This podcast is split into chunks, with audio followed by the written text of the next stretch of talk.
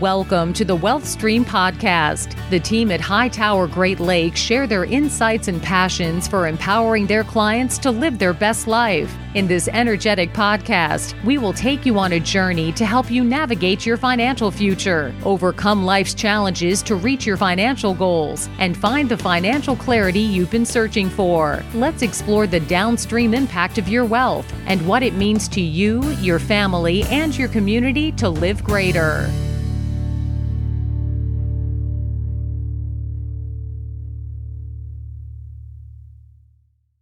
Hello and welcome to the Wealth Stream with Tim Scannell from Hightower Great Lakes. Good morning, Tim. How are you today?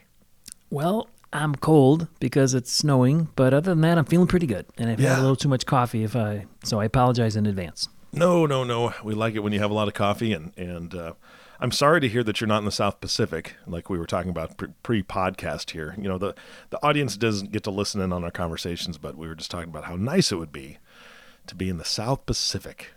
Yeah, there's some things that the audience should not hear. Okay, and that's probably, part of it. That's probably it. Okay, we're gonna move past that uh, Right. Mm-hmm. speedo session that we were talking about. Anywho, uh, so what are we talking about today? So today, I want to talk about cash flow. You know, cash is king, and you know when we do our planning for clients, primarily with business owners, you know we focus on investment management like everyone does, and I think we do a great job at that. But where we really spend a lot of time and energy is on what we call advanced planning. That includes wealth transfer, you know, making sure that if something happens to you, Eric, that your assets move quickly and accurately and, you know, to wherever you want them to go or wealth protection, you know, making sure that as you set up your business, as you're transitioning your business, it's not unjustly confiscated by, you know, s- litigation or things like that. Um, we do a lot of work with charitable planning. Wealth enhancement is really looking at your debt structure and tax planning. And today, what I want to talk about really is cash is cash flow because we've done a fair number of podcasts on value drivers and mm-hmm. you know how to make sure you're getting the maximum when you exit from your business, how to plan for that, how to focus on that. We have a series of videos on them, white papers, and really cash flow is a theme that goes across all of those. So I just thought today I would just focus on you know seven ways cash flow impacts your exit. And hopefully the the listener the entrepreneurs listening today will pick up one or two good ideas on how they can really focus their business more on cash flow and how that'll impact or help their them exit down the road. All right, so you got seven ways. What's number one? all right. So um, number one is you know wh- what we call business growth stability. So when i do when i look at a client's uh, business when i work with a valuator like a business valuation person like we had you know greg clark on is one, on the one of the podcasts where we talked about the, the benefits of setting that initial value. Um, one of the variables the primary variables that a buyer whoever the buyer wants to who will be will look at is you know cash flow steady cash flow. So we when I go in and work with some business owners initially, what I find is a lot of times they'll work with or they'll treat their business a little bit like their personal bank account also. Um, and following tax law, there you know, so there's no nothing bad about that in general. It's just that when I when a business owner is selling the business down the road, when a buyer comes in, they want to see a balance sheet, they want to see a financial statement that shows cash flow, um, that shows growing cash flow.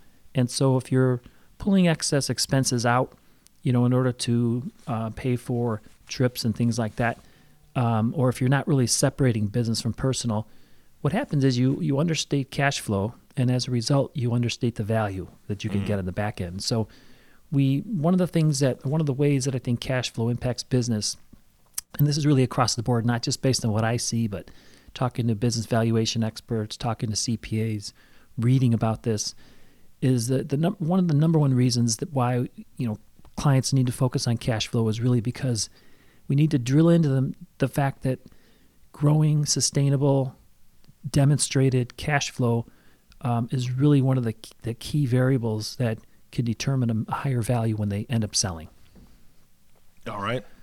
so it's kind of this um, balancing act, right? So on a day to day basis, I certainly would like to pay least amount of tax. I certainly want to expense as much as I can. I, I would love to pull out as much cash flow as I can.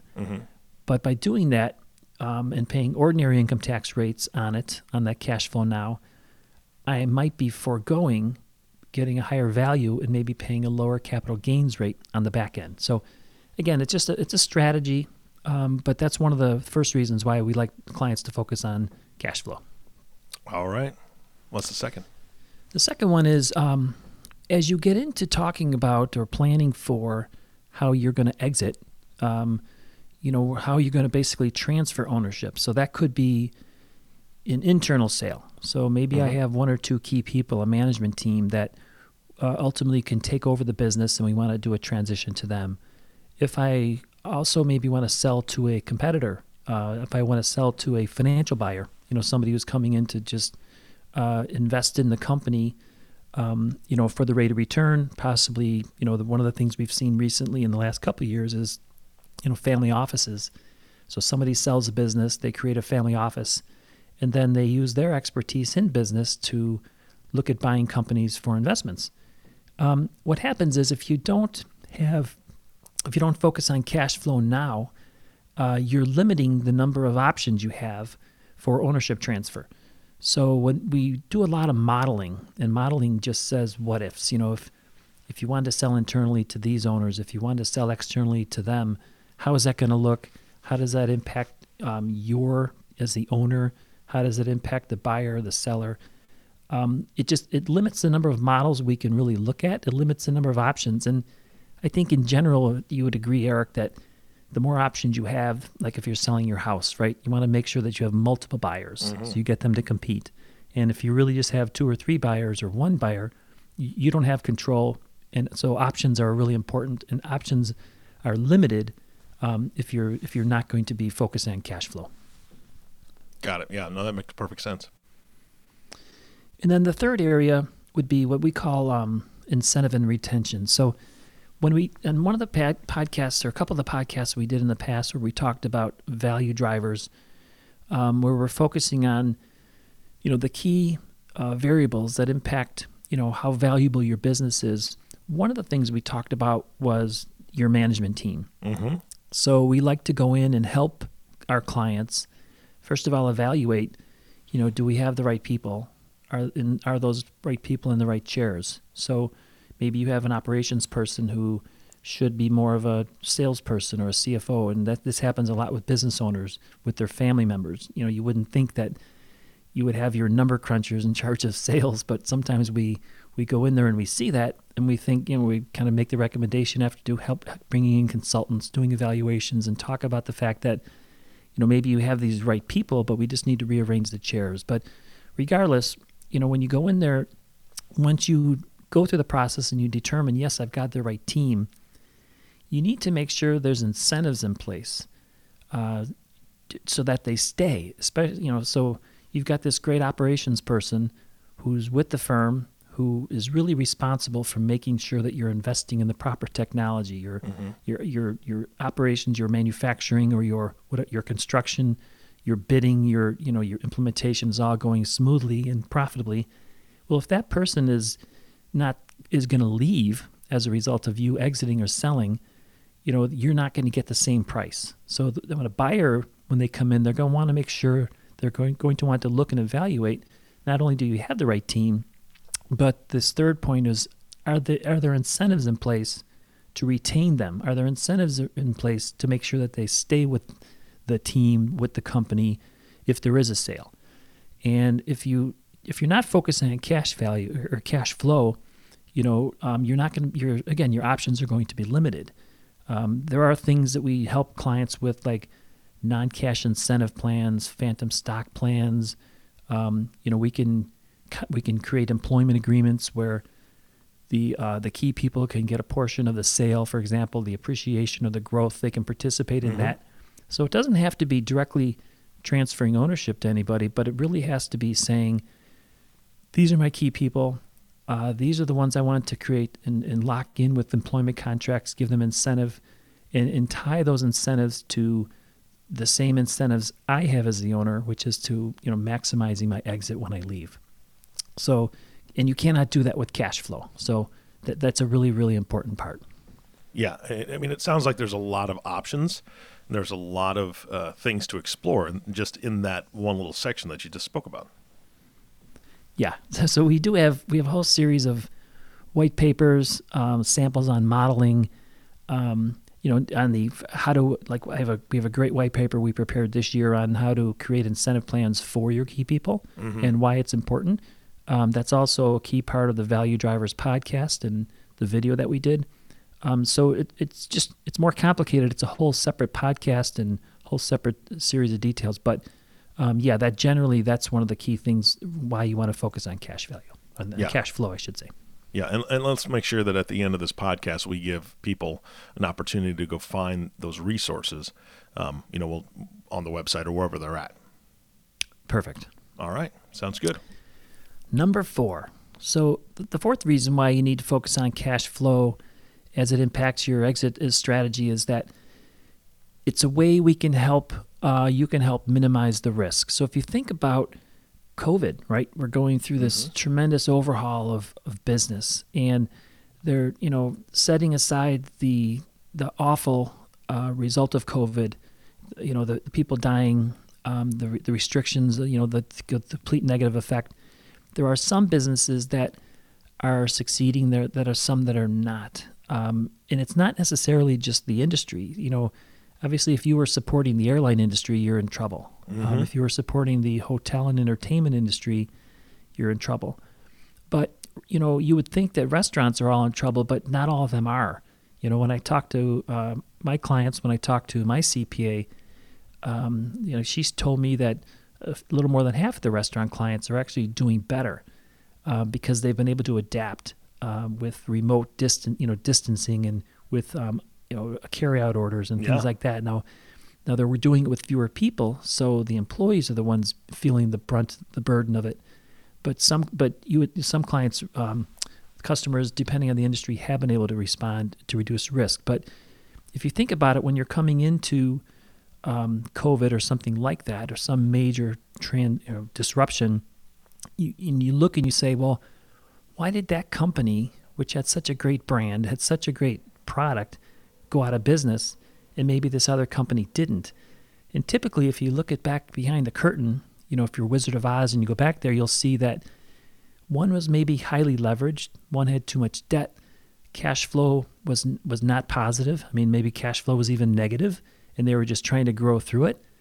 And maybe the companies that have, have survived and done well, and I've seen this with my contracting and construction clients, uh, the ones who have done well have lower debt, higher cash flow, higher margins, and they're the companies that focus on cash flow to reduce their risk. So, you know, it, it it's a really really important thing that we look at, and one of the strategies we implement with our clients is something we call stress testing, and we go in and we'll just help them look at all the different scenarios. Now, you couldn't have predicted COVID, but you can predict events like that. You know, 2008 was a dramatic one. Also, you can predict them and you can say, well, if this happens, how will you respond?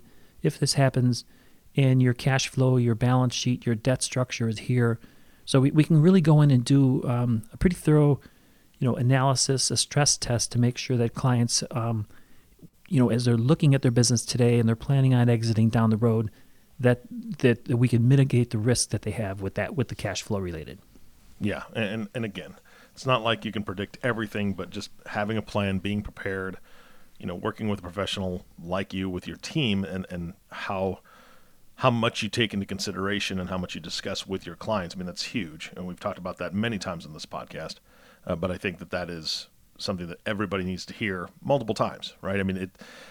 It, it's so hard as a business owner sometimes because you get wrapped up in just the daily things that you're doing, and then you know two years go by. you're like, oh, I should Yeah. probably I should probably do something about A, B, or C, right? So no, I, I love the fact that we are touching on this again, and we have other resources for people to get to and and uh, learn more. Yeah. And and so number 5 is really we've talked a little bit the first four about the business, but number 5 really deals directly with the owner and the owner's financial security, the financial security for the owner's family, the next generation, maybe their favorite charities. And and the key is that if you look at the cash flow being generated by a business for the business owner and you compare that to the value of the business, generally they're taking out a much higher distribution or rate of return or cash flow distribution today from the business than they could post sale. Meaning that if you have like a five million dollar business and maybe the the owner is pulling 250 3 400,000 a year out of the company if you sell that 500,000 5 million dollar business and you after taxes let's say net you know 4 million or, or you know and you invest that portfolio you're you're not going to be getting the same amount of cash flow. Um, now you've locked in the gains you've locked in you've reduced your risk you've positioned yourself to move forward with less risk and into retirement. But but we, we need to really talk we try to focus clients on the fact that from your financial security perspective cash flow today in terms of what you're taking out of the business will look very different from cash flow when you do exit um, your estate plan you know today and the risk associated with that and, and the cash flow being generated maybe supporting family members um, you know children family members on the payroll that's not going to happen once you exit. So we need to talk about that. But also financial security in terms of if you even just look today through COVID, you know, I'll just use a, an example of my dentist. So, you know, the last 10 years, uh, the medical, the doctors who had medical practice, private medical practices that we worked for have really all gone. They're all working for hospitals now. And we're starting to see a little bit of that in, in the dental industry. So my dentist, um, you know, they they responded quickly. They shut down like everyone did, but I was able to go back when they opened. You know, you pull up outside, they call you. They're practically wearing hazmat suits. They take your temperature. I mean, they're doing all the things they can, but they were able to survive the four to five month period because they had focused on cash flow. They had focused on, you know, a, a lean balance sheet. Um, they kept all their people. Um, they were able to sustain it.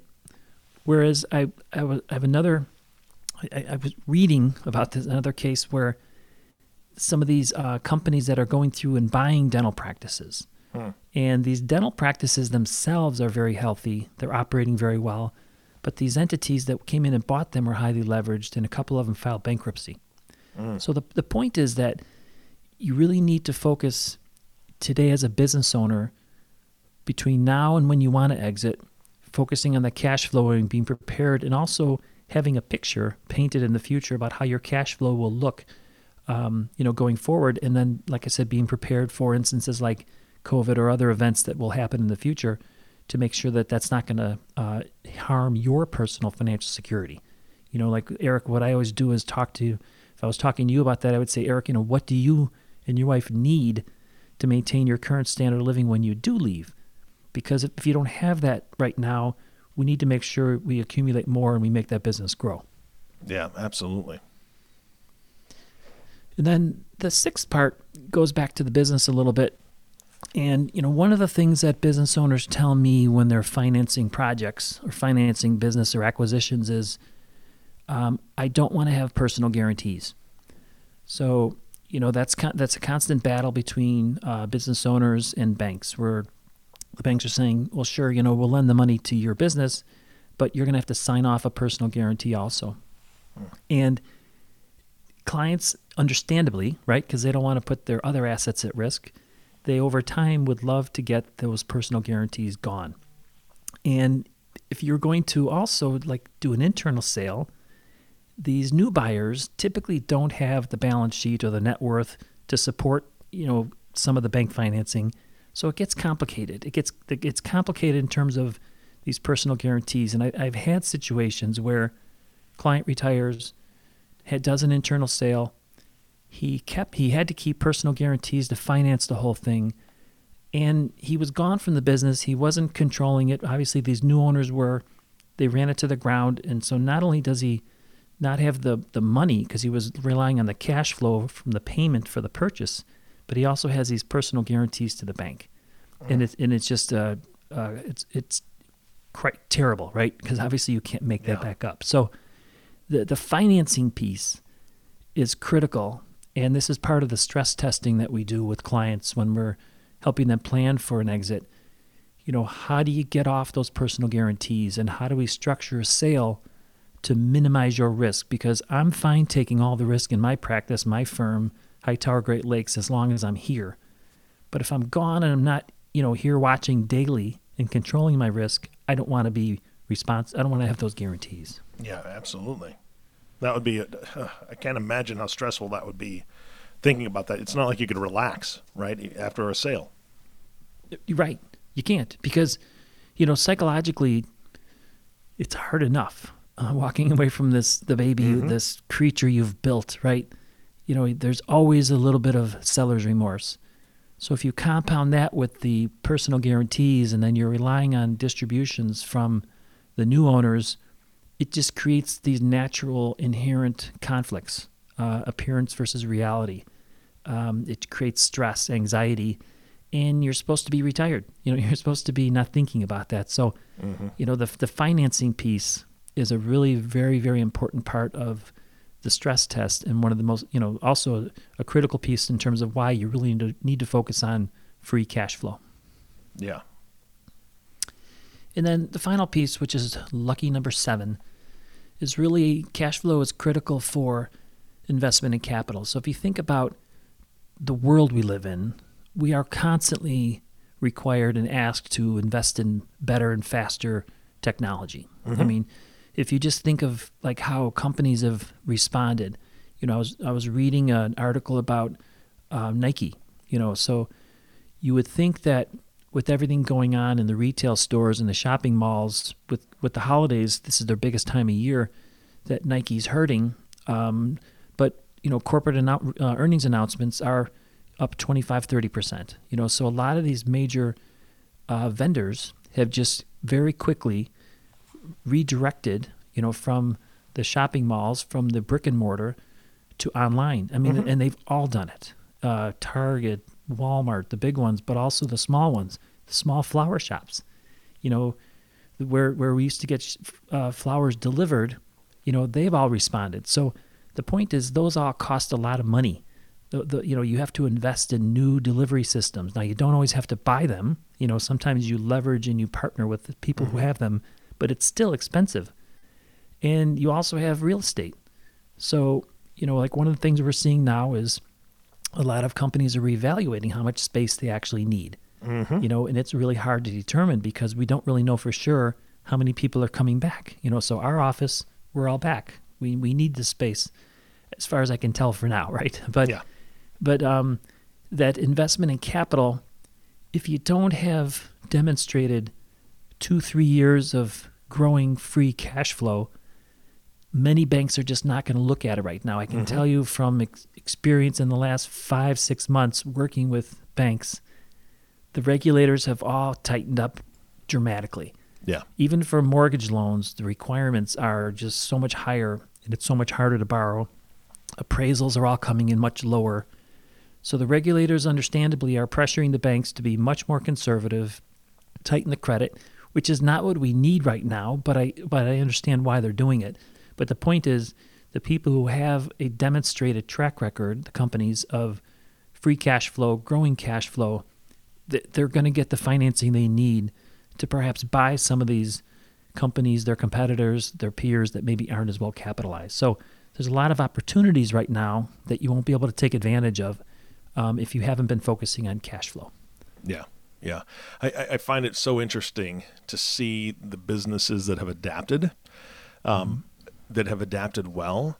They had a presence in technology or uh, consumer convenience. I think I, I would like to term it uh, for this podcast at least. Maybe we'll change that later, but um, Yeah. they really kind of had to jump on it before COVID hit, right? So, but but I find it interesting to see the transformation. So I'll just use a grocery store as an example um, the grocery stores around me and even even Walmart, which not necessarily a grocery store, but uh, supplies, whatever, um, they had maybe three or four parking spaces dedicated to online orders, online pickups, right before COVID, pre-COVID, and now I go to my local grocery store and they've probably got 12 to 15 parking spots dedicated for online pickup because it's touchless. It's it's interactionless. I don't know if that's even a word, but we're going to use that as well. Uh, you know, they they've enabled people to order, pull up, park, pop your trunk or pop the back door. Somebody comes out, puts your stuff in, says bye, and you drive away, right? Yeah. Um, and I just see this. It, it, it was such rapid growth of that, and because everybody needs that, Nike, for instance, they sold online before. They sold mm-hmm. in a lot of different types of stores online before, a lot of different venues before. And so it wasn't something that they had to scramble and do brand new from the very, very start. Um, I know this isn't a podcast about COVID. I know this is a podcast about you know cash flow, but thinking about the businesses that are doing the best, they have they, they didn't wait to see what would happen. You know, I think this is going to blow over in a couple months, so I'm going right. to wait a couple months. Yeah, uh, boy, you know, um, I would encourage, and I know that you work closely with your clients and your business owners, and you do give great advice when it comes to what you know what you're seeing on the horizon, and you share that with them. Um, I know you do a tremendous amount of research and reading, um, and you bring that value to each and every one of your clients. So again, this content was fantastic today. Um, I know that there are resources that you have that you want to share with folks, and so let's get to that here in just a moment. But um, Tim, I know that you have some pretty exciting things coming up as well. Anything you want to share that that's kind of going on in the future, maybe even later today, as we record this? yes. So later today, I have the opportunity to do a Zoom interview uh, with Mr. Wonderful, Kevin O'Leary. So oh, and I thought I was Mr. Wonderful, Tim. well, G- gave that actually, name to somebody else. I, you know, that's I, that's what I said to my wife Nancy. I'm like, I know you think I'm Mr. Wonderful, but right. you know, I'm actually interviewing the Mr. Wonderful. The he probably has the brand. Yeah, I'm pretty sure we should be very careful about that trademark. Trademark. Anyway, okay. Yeah, so he's on Shark Tank, and yes. um, that's where people probably know him from. And um, we're going to have a, a, video link, you know, a recorded link for that on our website um, by the time this podcast comes out. So I'm looking forward to that. I've never done one of these before, so I'm a little nervous. I'm just telling you, but um, um, you know, people are teaching this old dog new tricks. That's know? right. You're going to do fantastic. I, am so excited about that. Um, yeah. I'm, I'm, looking forward to watching it.